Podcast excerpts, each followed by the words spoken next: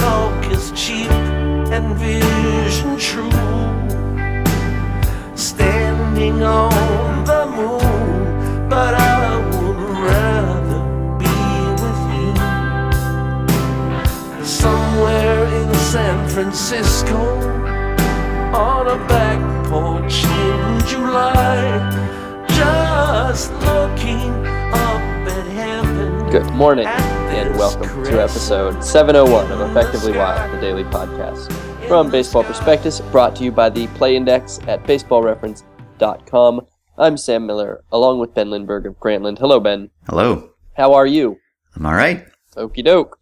I wanted to ask you about a thing. This is a fun fact that has been going around the internet today. Uh, you maybe have seen it. I've seen it multiple places. I think Uh, I was going to ask you about this same fun fact, possibly. Okay, so I'm going to uh, go to Chris Swick's write up of it. The Red Sox started David Ortiz at first base Sunday. All right, so it's it's a two way fun fact. One uh, part one is that uh, it was the first time in the Red Sox history that the team did not have a first baseman record a putout. Mhm. And what makes that a fun fact, as opposed to interesting, is that David Ortiz was starting at first base at Fenway for the first time in 10 years. And so, uh, LOL, because you would think, like, David Ortiz, he can't play first base. And then the day they put him there, a historic lack of, of activity surrounds him. yeah. Although Okay. the, the the doubt about David Ortiz was not that he could stand there and catch someone else's throw you. necessarily. Thank you. I find it. I you've all right. So you've given away your position on this. My position on this is that this is definitely worth tweeting because it seems interesting, but it does not stand up to scrutiny. This is not actually a good fun fact. Yeah, well, right. There's a there's the fact that there are just fewer balls in play now, but it's still weird. It's still unusual. You could watch a whole season without seeing a game like this. You could probably do a play index and find out how many times it happens, period. But if it has never happened in Red Sox history, then it doesn't happen much. So that's sort of interesting. I had to think about it a bit when I read it. But yeah, the fact that it's David Ortiz is fun, but we didn't doubt David Ortiz's ability to stand on first base and catch a throw from someone else. Maybe a, a scoop. I don't know if he can scoop well, but it's more about him moving and and assisting or taking a ball himself. Yeah. So there are three. There are three reasons that this uh, I think fails. One is that Ortiz was involved in an out. He did field a ground ball. Yes, which And then- is harder. and then he flipped the ball to the pitcher covering, which is especially harder. And so it is not as though David Ortiz could have taken the day off in retrospect, right? He did have to do things. right. Uh, indeed, he almost certainly also had to field pickoff throws. Probably. Probably. Jon Lester's not on Was the Red Sox anymore. anymore. Right. And so, so it, you know, the, the fact that he, the fact that putouts are a specific, you know, a standalone statistic where the first baseman gets credit for the putout, even though somebody else fields it and throws it, is kind of a quirk of scorekeeping more than anything. David Ortiz did play defense. He did make outs. So that's one thing. Number two is that this was not David Ortiz's first game at first base in 10 years. It was his first game at first base at Fenway in 10 years. In an is a- AL game, maybe in ten Uh, years. Well, was it at Fenway is the way that it's been. His first at home Mhm. is the way that it's been. It I might be, I think I read in an AL game somewhere. all, but all the same, no distinction there. He's played first. Yeah. He's played first, you know, not a ton, but he's played first a bunch. David Ortiz plays first base. yeah. So this was not like the first time that he'd strapped on a glove in 10 years and he couldn't use it. It was the first time he'd strapped on a glove in like three weeks. And he did use it. hmm Uh, thirdly, maybe there would have been. I don't. I didn't watch the game closely. I'm sure that uh, probably this is not the case, but maybe there would have been putouts if David Ortiz hadn't been at first base. Mm-hmm. Maybe a ground ball went two feet beyond his grasp that uh, another first baseman would have fielded and stepped on the bag for the putout. Uh, in which case, uh, maybe this is a self fulfilling fun fact prophecy. I doubt it, but I'm just saying, like, if the point is David Ortiz can't field, and and look, he never got the chance. Putouts don't necessarily tell you whether he got the chance. hmm So definitely, definitely something I probably, if I discovered it, I would have written it up. I'm not going to be too cool to claim that I wouldn't take the retweets. Okay. Yeah. If I discovered this, I would have lied to you all. I would have disguised these flaws in the logic, and I would have tweeted that thing. Okay. hmm But but get, getting as as I am in a position where I get no credit for it now, I will tell you all the hard truth, which is that this fun fact sucks. okay. It's not quite a it's not quite a no hitter level of bad fun fact or bad thing that people are interested in. It's not a cycle. It's not hitting. It's not a cycle. It's not someone uh, having a a team having a really good record after leading after a certain inning or whatever that one is. It's not Barry Zito's record when his team scores four or more. Right. Right. right. It's not any of those. Okay. David Ortiz did something no Boston first baseman has ever done. I wanted to know the last time it happened. I didn't really care that it was the only time a Red Sox first baseman has ever done that. I might have cared if I were a Red Sox fan, but as a generalist, I just wanted to know the last time it happened, period. Yeah. So that was his fourth game at first base this year. Uh, I, I thought I saw that, um, but maybe I didn't. I thought I saw that, but like I just said, I thought I saw that, and like I just said, maybe I didn't. Yeah. All right. So Ben, Yeah. uh, uh, let's talk about the Angels. Okay. Yeah, we've we've gone a week without a podcast. A lot of stuff happened while we were gone. So that was one of the things. So I Oh. will I will not talk about that. Oh, are we gonna banter? Do Just- we want to do just- all banter? Well, maybe. Maybe so.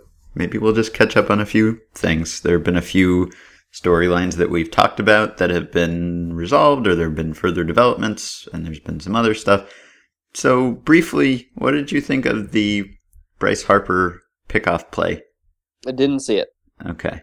What do you think of it in principle? The Didn't hear about it. No idea what you're talking about. So, so let me, what do I think of it with no with no with no context. Honestly, Ben, I you know I think that uh, he had it coming, Uh-huh. and I'm not sure that I like the way that everybody reacted. Uh-huh. But uh, in retrospect, you gotta play to win, Mhm. and I think that it's good that um, everybody out there's giving it their all. That's about the level of commentary that you hear on your typical studio show about Oh. any story. What? Let me. What is this? Tell me about this thing. I The the idea. Giants attempted to pick off Bryce Harper at second base with Gregor Blanco jogging Oh. in from center field. Yeah, yeah. Yes. so you like it? move. That's the move. I did that every game you did that every game. League. Yeah, I was a center fielder for a little bit, and that was our move. I love that move. How Did it- often did it work in Little League?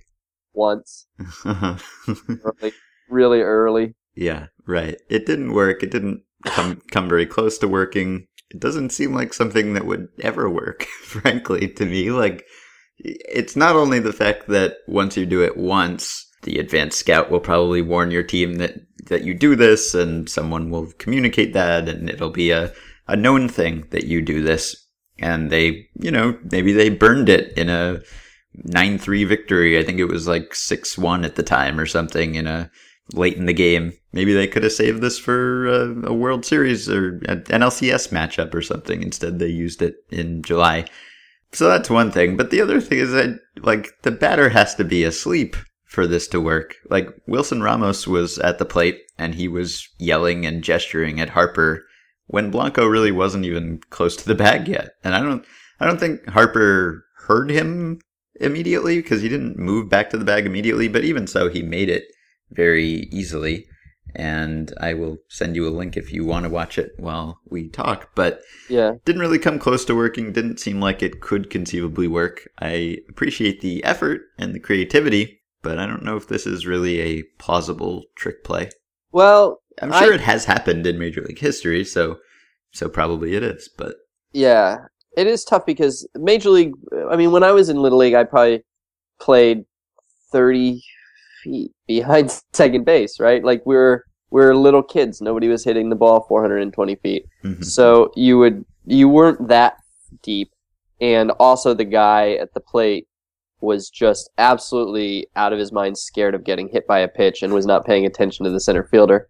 And so it could it could work a little bit in little league, but um, the only way it could work here, the, the the circumstances would have to be such that a, it's so loud that you get at least like two seconds before the rest of the team has any hope of shouting to Harper or shouting in any way to get his attention. hmm So you need a you need a loud crowd, and you basically would need Blanco to s- probably to like somehow sneak in behind the pitcher, like be completely lined up with the pitcher, and so that the batter doesn't necessarily get a real good look at him. It was Yus- Yusmeiro Petit pitching, so you'd think Yeah. there would have been some deception there Right. somehow. You'd want fat pitcher, skinny skinny outfielder, and he'd need to just kind of do it fairly slowly. But the problem with doing it slowly is that while you don't look as suspicious, and it it might be harder to for somebody to notice that you're doing this, it's going to take you a lot longer and give them a lot more time to notice this.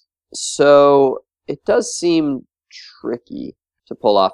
Uh, but I would love it if it did. Why are people? What are people saying? Uh, Bush League or something? No, not that I know of. Okay, and you've sent it to me. Okay. I have.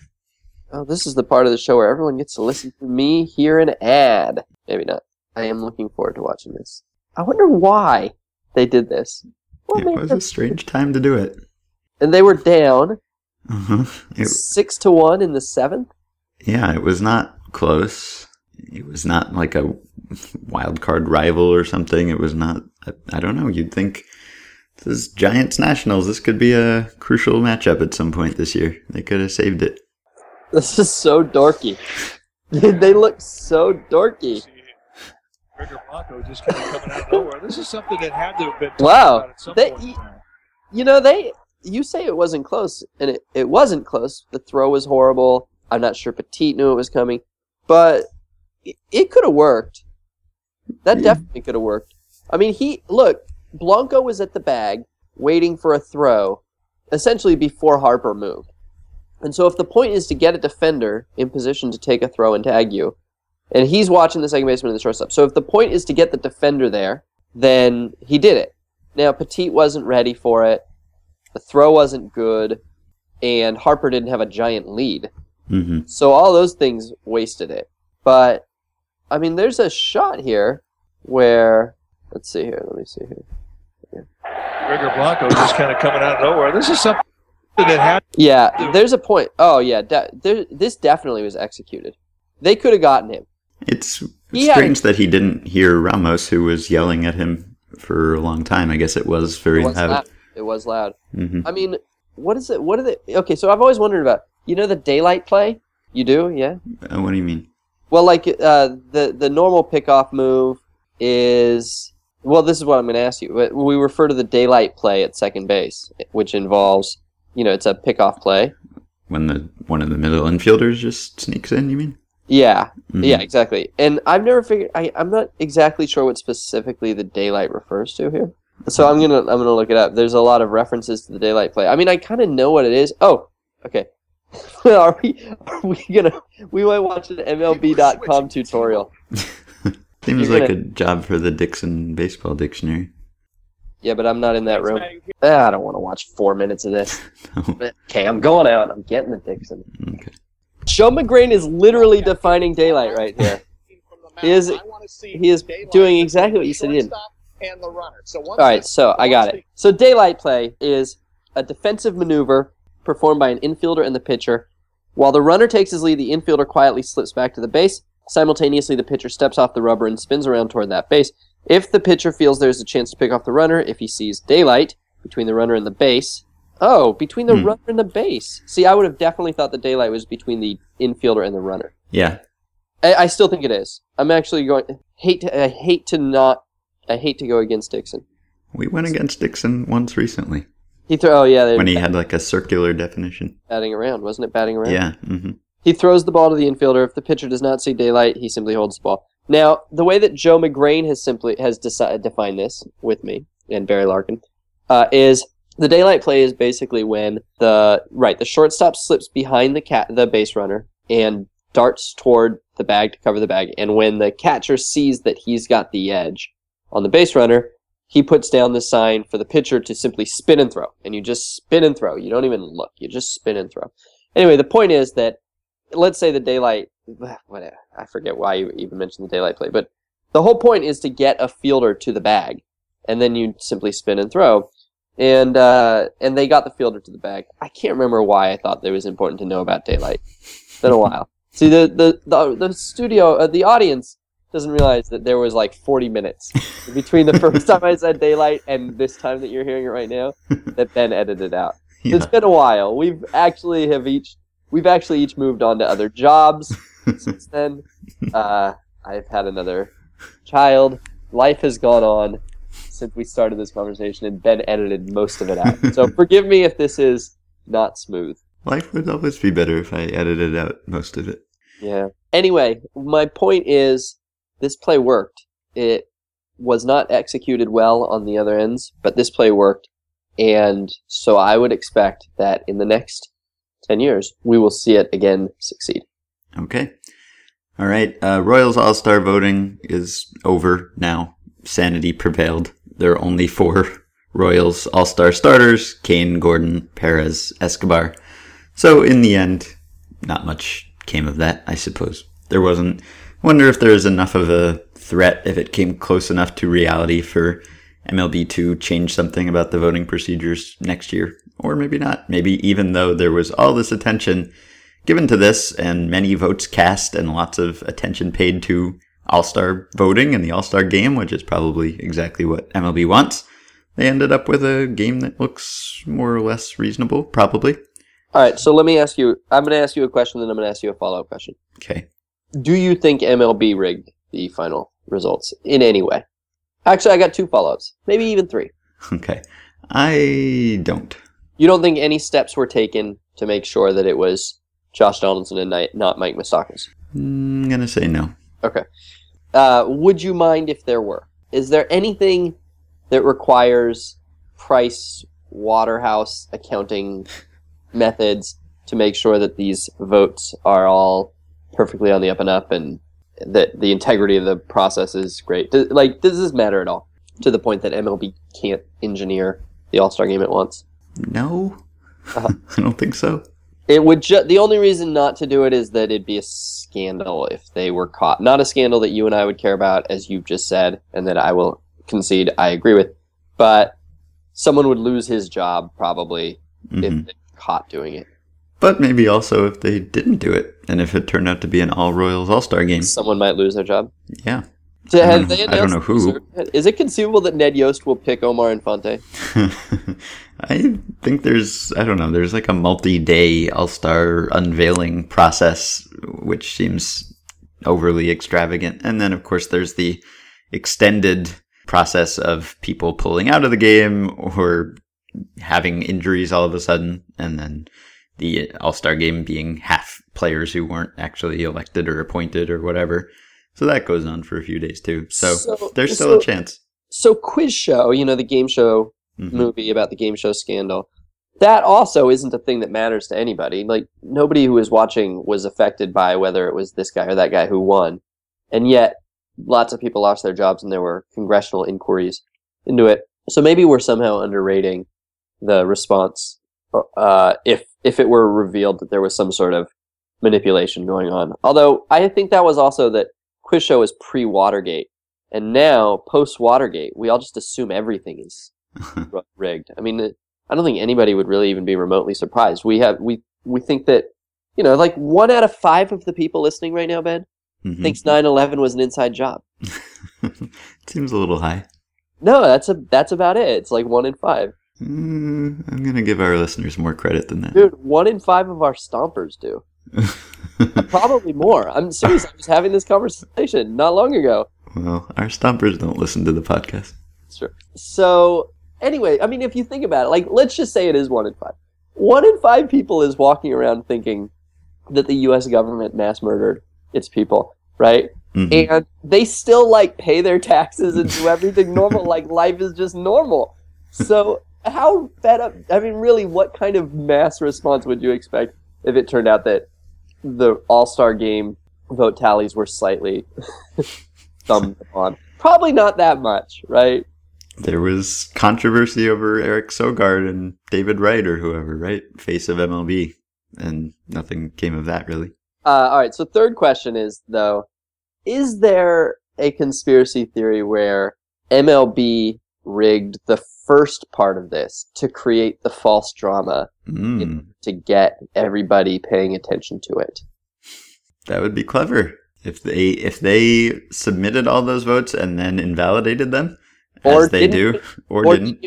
maybe didn't even invalidate them. Knew that the process would overwhelm the first tiers of voting, and I mean maybe they didn't invalidate. Who knows? But they wouldn't even have to if you just if you just release the first round or the first two rounds of voting, and Omar Infante's in there, and you know based on historic voting patterns that uh, if you just stop at a certain point, that the numbers will will will fix themselves. I mean, Josh Donaldson got 14 million votes. That was a record. Josh Mhm. Donaldson. It's not like Josh Donaldson is like the most famous player in the world. I mean, I I imagine a lot of vote. There were a lot of votes. This was a big year for votes, right? I think so. Like Mhm. way more than usual, weren't there? Let's see. I don't know, but Let's- you would think with all the attention paid to it. 2014 All-Star vote totals. Surprisingly hard to find last year's vote totals. It's part of the conspiracy, swept under the rug. So, like last year, this was a couple days before the final, the final day, but only a couple days, and it's like all the leaders have like two, three million, Hmm. And yeah. So th- this was the day before. This was last year. Was the day before they were, they were, um, they sh- shut down uh, voting, and the NL leader had three point two million. Andrew McCutchen had 3.2 million. And so he had the most of anybody. Bryce Harper had 13.9 million this year. Josh Donaldson had 14 million this year. So whatever it was, this does seem to have I don't know, something seems to have created a huge increase in voting, right? Yeah. And, And they so- didn't even have the ballots at At the park. And uh, so it got a ton of attention. And so maybe I don't know, maybe maybe that's it. Clever. Well, I would give them credit for creativity. I guess it's it would be hypocritical. It would be inconsistent with the whole this time it counts thing to rig the totals. So that would be the only thing I would care about, not the sanctity of the All-Star rosters or anything, but the combination of manipulating the vote totals and also making the game mean something competitively. That would, that would be a little sketchy.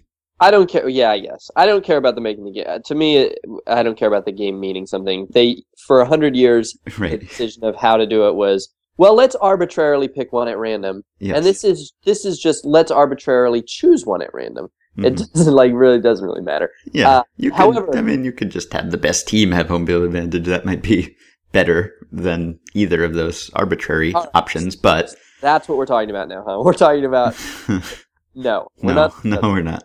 I don't care how MLB picks the All Stars. If they had a process that was a fourth letter in your middle name, alphabetical, chosen at random, that would be fine with me, pretty much. But I would not want them lying about how they do it. So I would. What I'm saying is that this way's as good or as bad as any other way of picking the, the people. But if they were then manipulating it subversively, secretly, then I would. Uh, I think I would be fine with that being a scandal, and I would join the outrage. Yeah. Okay.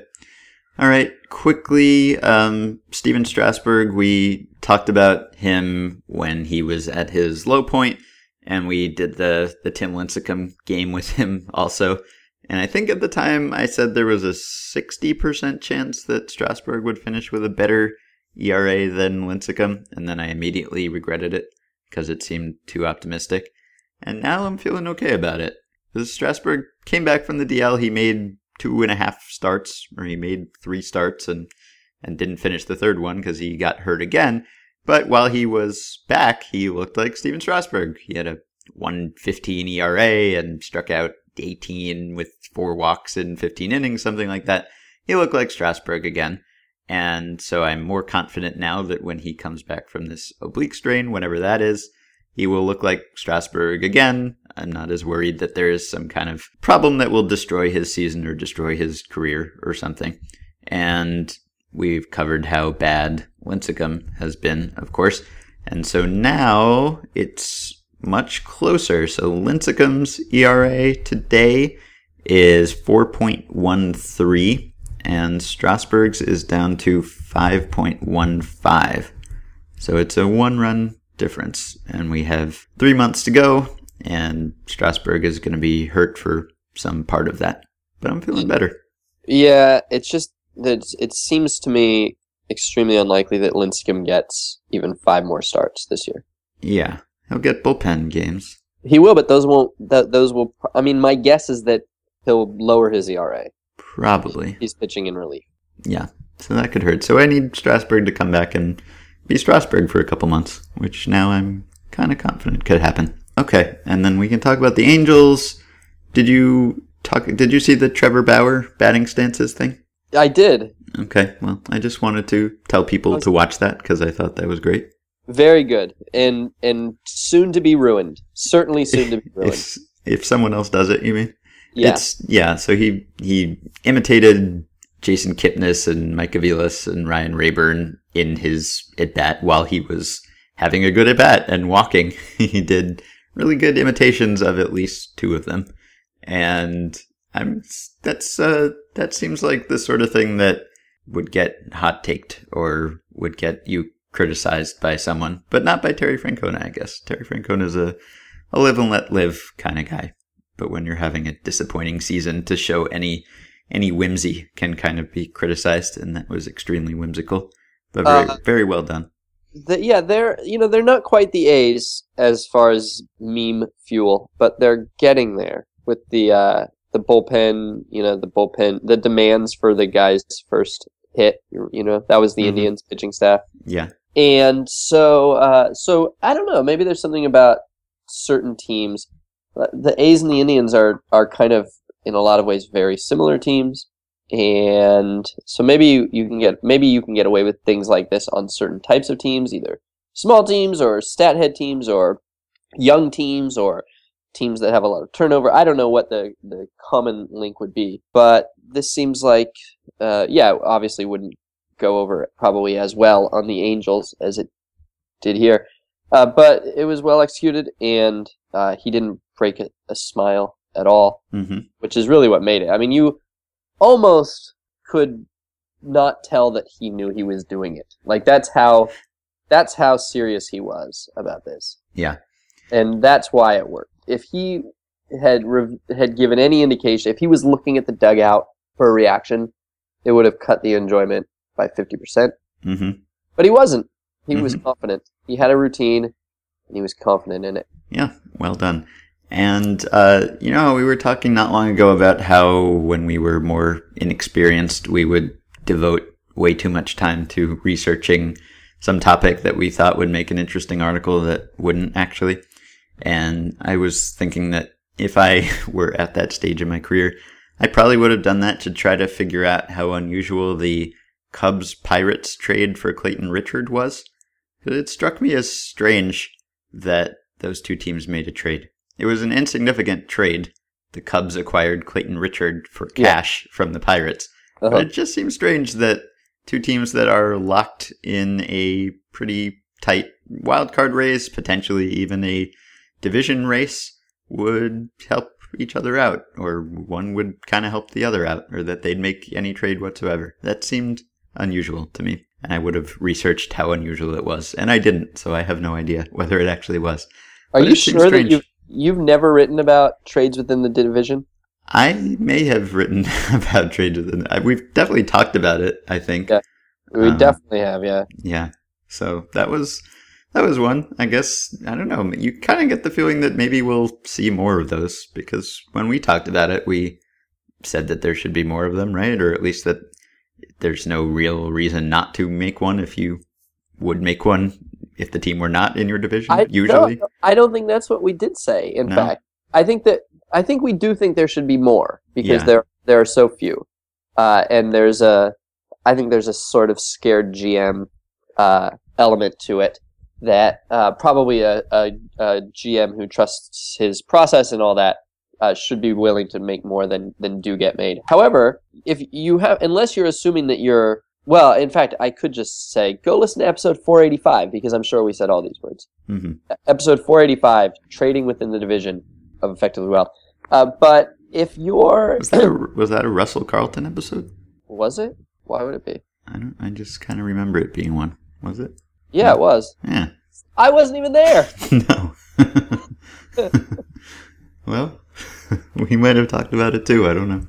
I I think we did. I- have fully formed opinions about it. So, Mhm. oh look at this. We also have a spreadsheet. Ben, we have a spreadsheet of three years of trades within the division. okay. Five years, in fact, five years of trades within the division. So you did do all I the did do it. So when you make a trade, yes, ideally the trade benefits both teams. And so there are some trades where you just think, okay, I'm so much better at assessing these players than the other guy is that I'm just going to take advantage of him. And in a lot of cases, the appropriate thing to say at that point is, no, I'm not. I should probably be humble and figure out why my biases are leading me to believe this. I, you know, I my two person fantasy league. hmm I don't know if I ever mentioned this before, but when I was like 10 years ago or 12 years ago or so, when I first got PECOTA spreadsheets, I would go into this draft with my PECOTA spreadsheet, and he'd go into the draft with his just knowing about baseball stuff. And then I'd, you know, I'd do all this manipulation so that the, the projections would be suited for our league format. And then I would just basically draft right down the list. Uh, whoever was the best player on the spreadsheet left, that's who I'd take. And then at the end of it, I would take all of his players and then all of mine and put all their projections together. And I'd be like, yeah, I'm going to kill him. like, but of course I am. I'm taking the highest guy on the spreadsheet. Like, that's, that is, of course, in, in every round, I'm going to have the higher projections because that's what I'm using to make my decisions. And uh, while PECOTA projections are really good and I, I've had great success in that league and in life, I realized that you can't really just do that. Like you have to regress because there are some you know blind spots that I have and there's some things that he has. Anyway, so if you think that your trade partner is an idiot, sometimes yeah, but usually no, right? Usually they're doing it for their own self-interest and they're trying to help. And so trades are not zero sum is what I'm saying. Both teams can improve and so by trading with an interdivision partner, you might be getting uh, two wins better, and you might be helping them get one win better.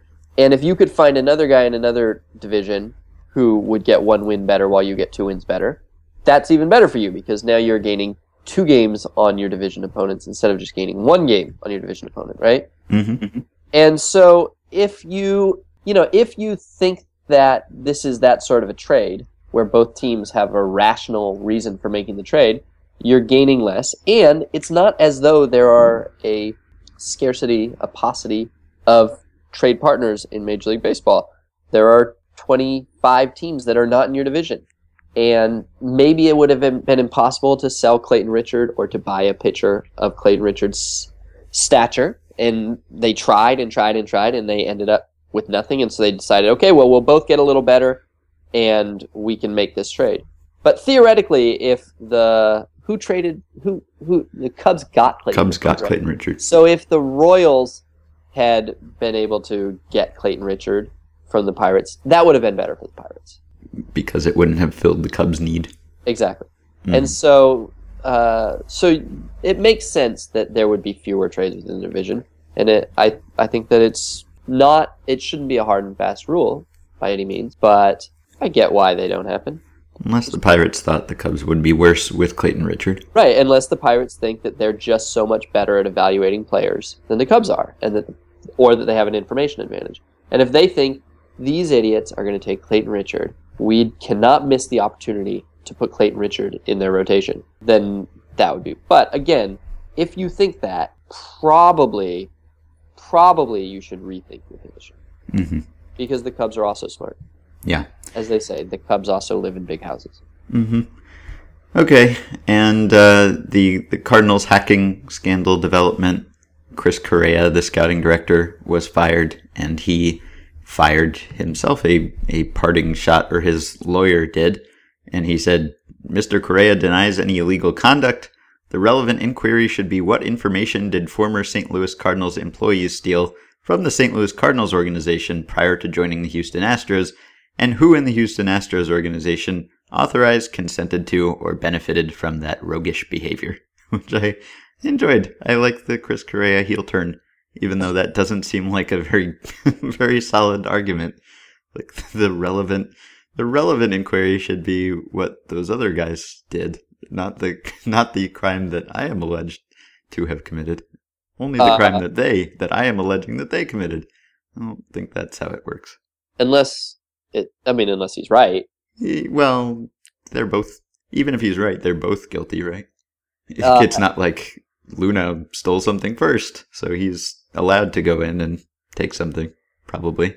Well, if he's right, if he knew for certain that Luhnow, uh, look, look, think about it like this, Ben. And I don't know any of the details, so I don't want to get like I don't I don't want to besmirch any names. Okay, I'm just giving hypotheticals here. Let's say though that he knew for almost a fact that Luhnow had stolen his, you know, their their proprietary stuff hmm like it was obvious. There were fingerprints all over and the moves were clear indications and he was bragging about it at the winter meetings all right? Well what are his options here?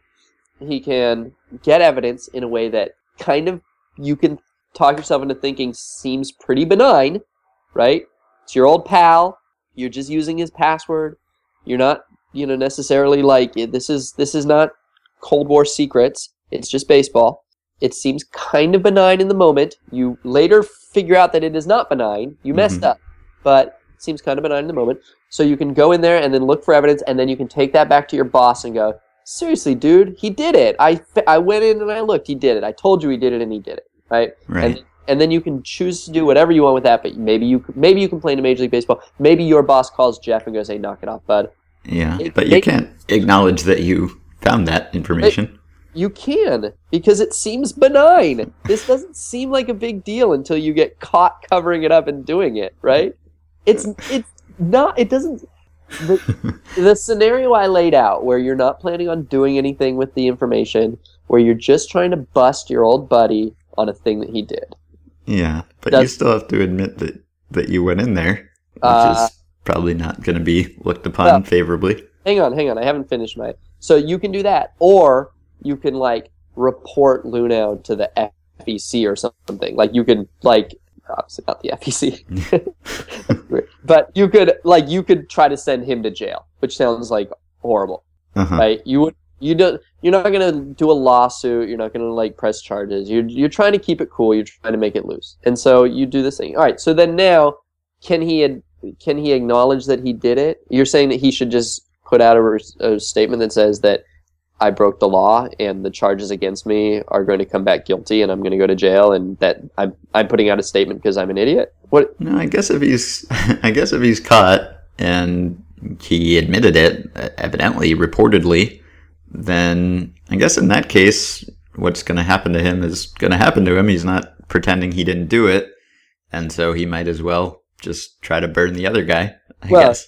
Yeah, he had maybe we don't know, but I mean he admitted it to his employer, but Right. there's still a legal potential legal proceedings against him hmm that you wouldn't want to be making public statements admitting guilt in that way necessarily. Yeah. or without at least having some Mm, smoothed out message.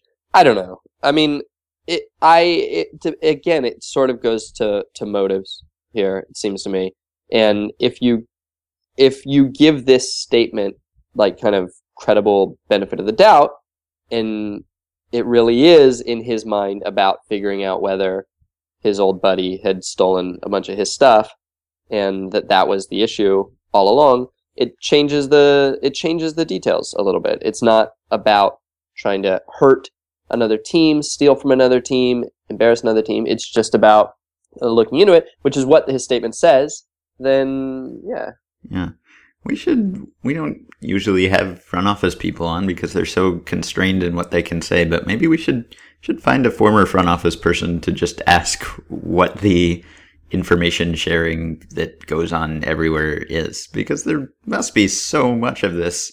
There's no way not, like everyone signs an NDA and you're not allowed to maybe physically copy things and bring them with you, but you know those things and you can't forget that you learned them and that you know them and you can't force yourself not to apply knowledge that you gained for another team. And people are moving from one team to another constantly. So what are the unwritten rules about what you're allowed to take with you or what you're allowed to use that you know? I mean, there's so much movement from one team to another that these things must be getting passed around all the time. So I wonder what what it could be like. What what could a front office person take that would violate the unwritten rules against taking things? So let's. I'm going to lay out three quick scenarios, and then I, I just want numbers from you. Okay. Okay. So scenario one is going to be that uh, this was just a fact-finding mission to find out if Luhnow had indeed done the thing they suspected him of doing, or that they now claim, at least, that maybe out, maybe they, maybe they never did believe this, and maybe this is just the convenient explanation after the fact. But scenario one is that. Scenario two is they uh, they figure out that they could probably access the Astros information, and uh, they think there might be some competitive edge to that, and so they go in. All right. Three is they figure out they can access the Astros information, and they think that they could embarrass the guy vindictively for that. All right. So those are the three scenarios. Now I want to know what percentage of major league front office people you think would avail themselves of that opportunity if it were extremely easy for them to do it. Like if someone came into them and said, "Oh yeah, no, I got I got Luhnow's password and I I could pull it up for you in one minute." Now, what percentage says, "Yeah, cool, let's let's do that right here, right now"? All right. So scenario three, uh, it is specifically to embarrass, and you go in with the intent of leaking it. Are we are we factoring in the risk or not? Like the risk that you get caught because that we're factoring in the risk as it was known six months ago. uh huh. So Okay. not now. I think it would be different. Everybody, I think, realizes it's riskier than probably you would have thought on first blush. Okay. My guess is that if you'd asked everybody, if you'd laid out this scenario five, uh, you know, a year ago, that and then asked people, what are the chances that the federal government would prosecute?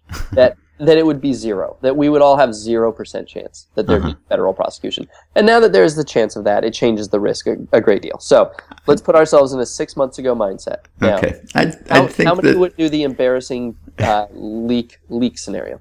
I think it it depends a little bit on if you're sitting in the war room at the time. I think there'd be some residual level of caution that some percentage of people would not want to do this from your place of work. So if Oh. you were if you're at a hotel or something, you're you're at some place where you think you can't be tracked as Yeah. maybe the Cardinals people were at a spring training house or something. Something like that. It's not Yes. yeah, so I would say scenario one. Just scenario three. just- Start with. I have to start with three. Okay. All right. I'll say. I'll say fifteen. That is exactly my percentage. Okay. okay. Scenario two. Uh, use it for competitive edge. Competitive edge higher. I think. I'll say. Say twenty-five. I can't. I can't decide whether higher or lower. I could see eight on the low end and thirty on the high end. So Uh-huh. somewhere in there, different, kind of similar percentage total, but different groups of people. Uh huh. All right, now three, just checking to see if the dude stole from you and you're not planning on doing anything with it other than maybe yelling at him or whatever. I don't know what they plan to do, but And you- just checking to see if your former employee has stolen from you. And you have suspicions that he has. It's not You have just. suspicions. yeah. Presumably you have some suspicions, although uh, it's debatable how good your sister is. But everybody, yeah, probably. Look, the day he left, they had suspicions. Mhm. they they probably had suspicions that he would do this. Or probably everybody suspects all their former employees, is what I mean. Right.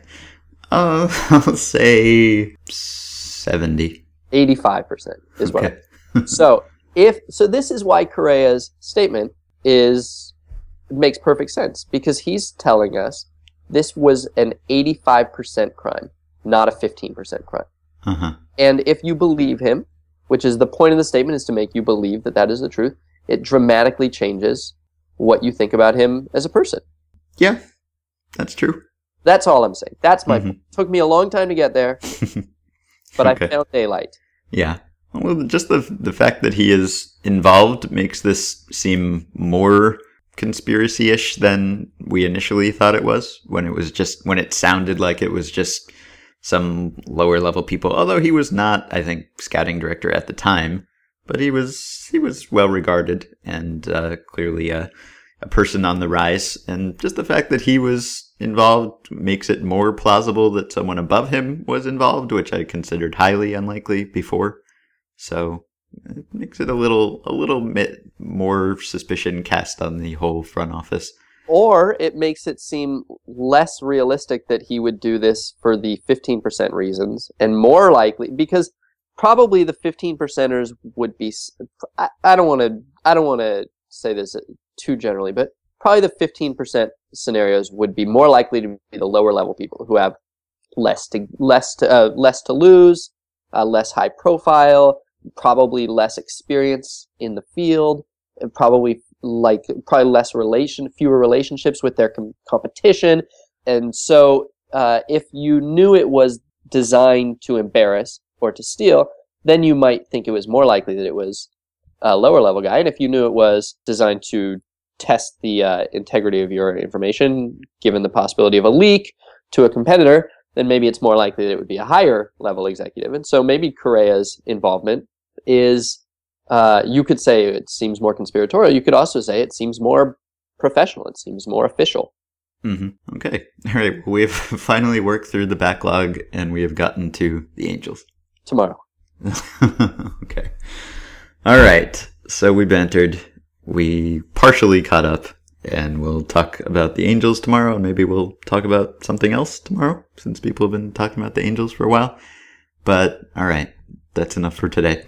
So you can send us emails as people have been, and we've been collecting them at podcast at baseballprospectus.com. We will probably enter those at some point this week. And you can join our Facebook group at facebook.com slash groups slash effectively wild. You can rate and review and subscribe to the show on iTunes, and you can support our sponsor, the Play Index, by going to baseballreference.com and using the coupon code BP to get the discounted price of $30 on a one year subscription. We will be back tomorrow. Three, two, one. What number, Ben? 701. Of course.